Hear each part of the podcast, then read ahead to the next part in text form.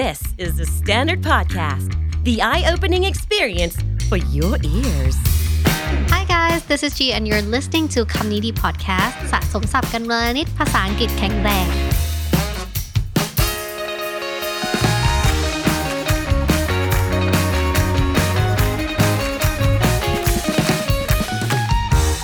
าษาอังกฤษแข็งแรงAre you alive or just breathing? สวัสดีค่ะทุกคนกลับมาเจอกันอีกแล้วนะคะใครหลายคนเนี่ยก็อาจจะกดคลิปนี้เข้ามาเพราะว่าเห็น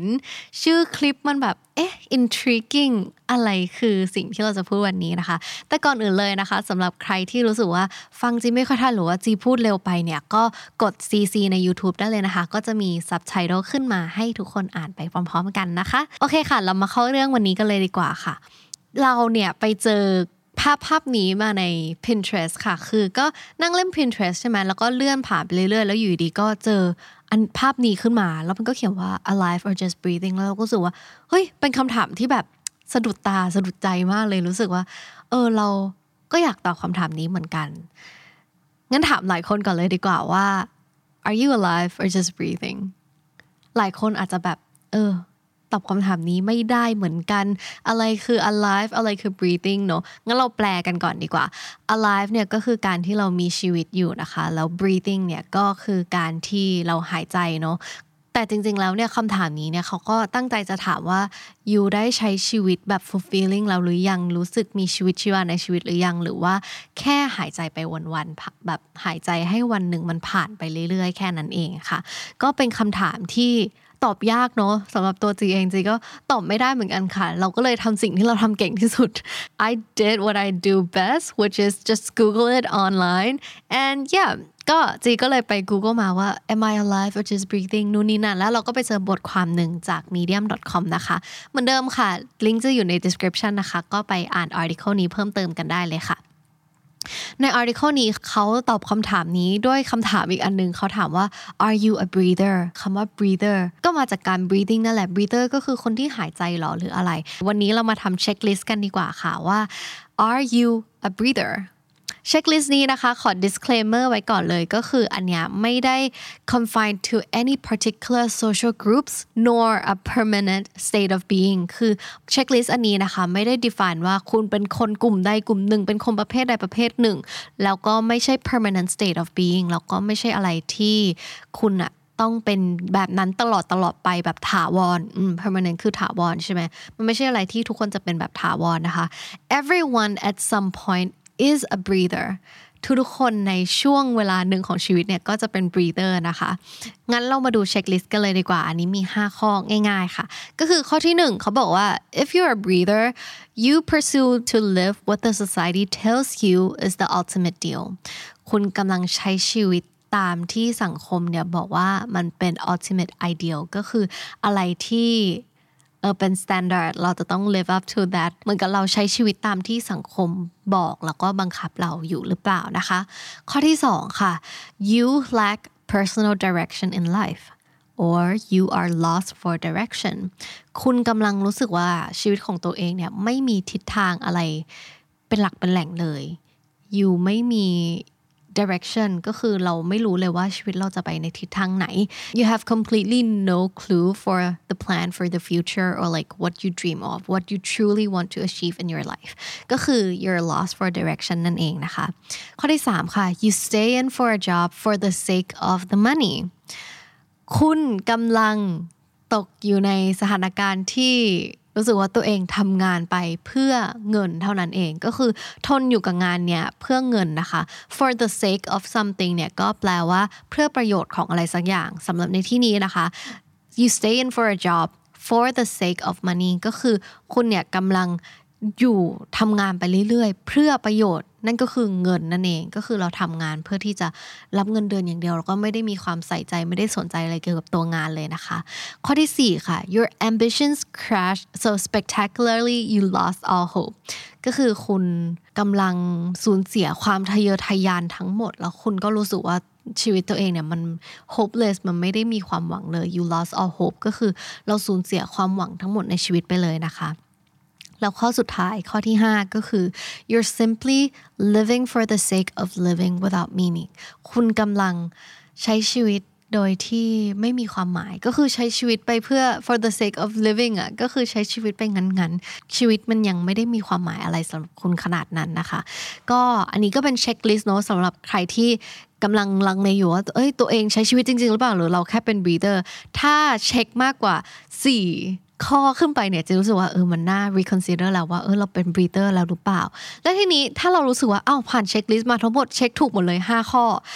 เราเป็น breather เราจะแก้มันยังไงนะคะในบทความนี้เขาพูดว่า to achieve the state of living or to get out of the state of being a breather we only have to be truthful about how we want to live and decide to do it it's about being honest with yourself ถ้าเราอยากจะไปใช้ชีวิตจริงๆอยาก feel alive จริงๆเนี่ยเราแค่จะต้อง be truthful about how we want to live and decide to do it ก็คือเราจะต้องเขาเรียกว่าอะไรอ่ะซื่อสัตย์กับความต้องการของเราจริงๆแล้วก็ตั้งใจใช้ชีวิตแบบที่เราอยากใช้นะคะมันเกี่ยวกับความซื่อสัตย์ของตัวเองว่าเราอยากได้อะไรเราอยากทำอะไรในชีวิต and start living in the moment in the present ก็คือให้เราเนี่ยเริ่มใช้ชีวิตในปัจจุบันได้แล้วอย่าไป dwell on the past or like worry about the future นะคะพอเราอ่าน article นี้จบเราก็ยังมีคำถามอีกเยอะเลยนะว่าถ้าเราอยาก live in the moment เราอยาก feel alive in the moment จริงๆเนี่ยเราสามารถทำอะไรได้บ้างจีก็เลยไปหา article มาเพิ่มค่ะแล้วก็ไปเจอ3ข้อนี้ที่รู้สึกว่าน่าสนใจเหมือนกันนะคะแล้วก็อาจจะช่วยตอบโจทย์หรือว่า fix แล้วก็แก้บางอย่างสำหรับคนที่เป็น breather อยู่นะตอนนี้หรือว่าคนที่กำลังรู้สึกว่าตัวเองติดลูปในการเป็น breather เนี่ยก็ลองเอา3ข้อนี้ไปใช้ดูนะคะข้อที่1เลยเขาบอกว่า love your job but first find one that you love ก็คือเขาบอกว่าให้เรารักงานของเราที่เราทำอยู่นะคะแต่ก่อนอื่นเลยที่เราจะรักงานของเราเนี่ยเราก็ต้องหางานที่เรารักด้วยนะเขาบอกว่าIf you just survive the work week constantly waiting for the next weekend to get here, you're wasting 71% of your life, which is 5 out of 7 days. การที่คุณเนี่ยใช้ชีวิตไปวันๆเอาตัวรอดไปวันๆในช่วงเวลาใน work week ก็คือในช่วงแบบ work days อะไรเงี้ยในช่วงจันทร์ถึงวันศุกร์แล้วเราก็ตั้งตา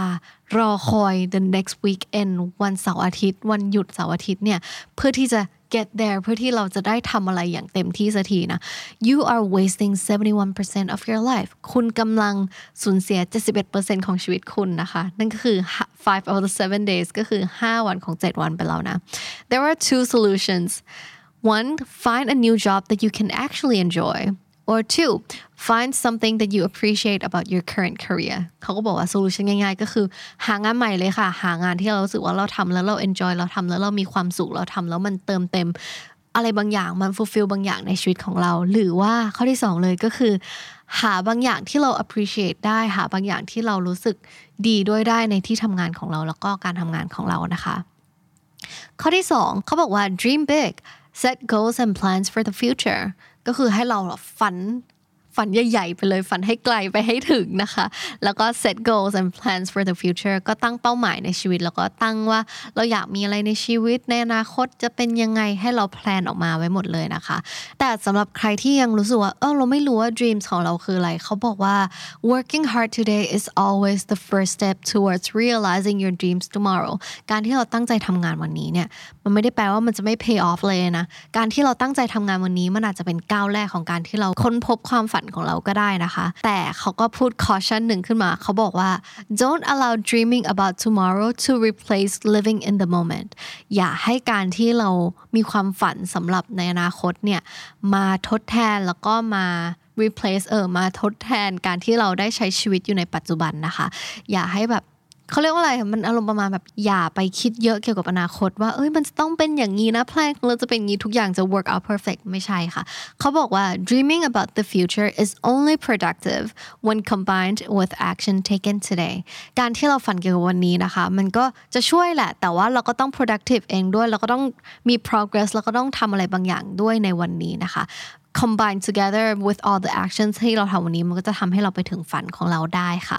แล้วก็ข้อสุดท้ายข้อที่3นะคะก็คือ fully appreciate the moments of today บางทีเนี่ยเราใช้ชีวิตแบบติดลูปมากเกินไปเรารู้สึกว่าเราก็หายใจเป็นวันๆบางทีเราจำไม่ได้ด้วยซ้ำว่า5นาทีที่ผ่านมาเราทำอะไรเราพูดอะไรไปเราเจอใครใช่ไหมเขาบอกว่าให้ fully appreciate the moments of today นะคะ soak in as much of today as you possibly can เขาบอกว่าให้แบบซึมซับทุกสิ่งทุกอย่างที่เราจะสามารถ ซึมซับได้เลยใน1วันนะคะก็คือพวกแบบ the sights the sounds the smell the emotions the triumph and the sorrow ไม่ว่าจะเป็นสิ่งที่เราเห็นสิ่งที่เราได้ยินสิ่งที่เราได้กลิ่นความรู้สึกของเราความปลื้มปิติของเราแล้วก็ความโศกเศร้าของเรานะคะไม่ว่าอะไรทั้งนั้นเนี่ยเราก็ซึมซับมันให้เต็มที่เพราะว่าสิ่งพวกเนี้ยมันจะเกิดขึ้นภายในแค่วันนี้นะคะพรุ่งนี้มันอาจจะหายไปแล้วมันอาจจะเลือนลางไปแล้วก็ได้ก็ซึมซับมันให้เต็มที่ไปเลยค่ะ These are in our daily lives but we often forget to take them in and truly appreciate them นั่นแหละเขาก็ย้ำอีกทีหนึ่งว่าไอ้สิ่งพวกเนี้ยมันเกิดขึ้นอยู่ใน daily life ในชีวิตประจำวันของเราอยู่แล้วแต่บางทีเนี่ยมันมีหลายสิ่งหลายอย่างที่เกิดขึ้นในชีวิตเราแล้วเราก็ลืมมันไปบ้างนะคะว่าสิ่งนี้เกิดขึ้นสิ่งนู้นเกิดขึ้นแล้วเราก็ไม่ได้ appreciate เราไม่ได้เห็นคุณค่าว่าสิ่งเหล่านี้มันก็มีความสำคัญสำหรับเราเหมือนกันนะคะนั่นแหละไม่รู้เลยว่าจะตอบคำถาม are you alive or just breathing ยังไงแต่เราก็รู้สึกว่าอาจจะช่วยได้บ้างสำหรับใครที่รู้สึกว่าตัวเองติดลูปการเป็น breather อยู่นะคะก็ลองเอา3ข้อที่สื่อพูดไปเนี่ยลองไปปรับใช้แล้วก็ลองเอาไป adapt ใช้ดูว่ามันจะช่วยให้เราออกมาจากลูปการเป็น breather ได้ไหมนะคะก็นั่นแหละรู้สึกว่าในทุกวันนี้หลายคนก็ยังใช้ชีวิตอยู่ในความกลัวหลายๆอย่างกลัวเกี่ยวกับเรื่องอนาคตว่าพรุ่งนี้จะเป็นยังไงชีวิตเราจะเป็นยังไงอีก10ปีข้างหน้ามันจะเกิดอะไรขึ้นอะไรอย่างเงี้ยก็อย่าไปห่วงแล้วก็กังวลเกี่ยวกับอันนั้นหรือว่าใครบางคนเนี่ยก็ยังติดอยู่กับอดีตกับสิ่งที่เราทำผิดพลาดไปนะคะก็การ dwell on something มันก็ไม่ใช่เรื่องที่ดีการที่เราย้ำคิดย้ำทำนู่นนี่นั่นอยู่เนี่ยมันก็ทำให้เราไม่ได้ move on สักทีนะคะก็ลองดูค่ะว่าการที่เราเลือกที่จะ live more in the moment มันจะช่วยให้เราเนี่ยเจอความฝันของเราเจอ achievement เจอ goal บางอย่างของเราในชีวิตก็ได้นะคะก็ลองเอาไปปรับใช้ดูนะคะมาสรุปสับกันค่ะทุกคนวันนี้เรามีให้3คำนะคะก็คือคำว่า breather Are you a breather คุณเป็นคนที่หายใจอยู่หรือเปล่าไม่ใช่นะคะ breather ในที่นี้เนี่ยก็พูดถึงคนที่กำลังติดลูปในการที่หายใจใช้ชีวิตไปวันๆรู้สึกว่าชีวิตตัวเองเนี่ยไม่ได้มีจุดหมายแล้วก็เป้าหมายอะไรขนาดนั้นค่ะนี่ก็คือคำว่า breather for the sake of something เพื่อประโยชน์ของอะไรสักอย่างค่ะ for the sake of something ambitions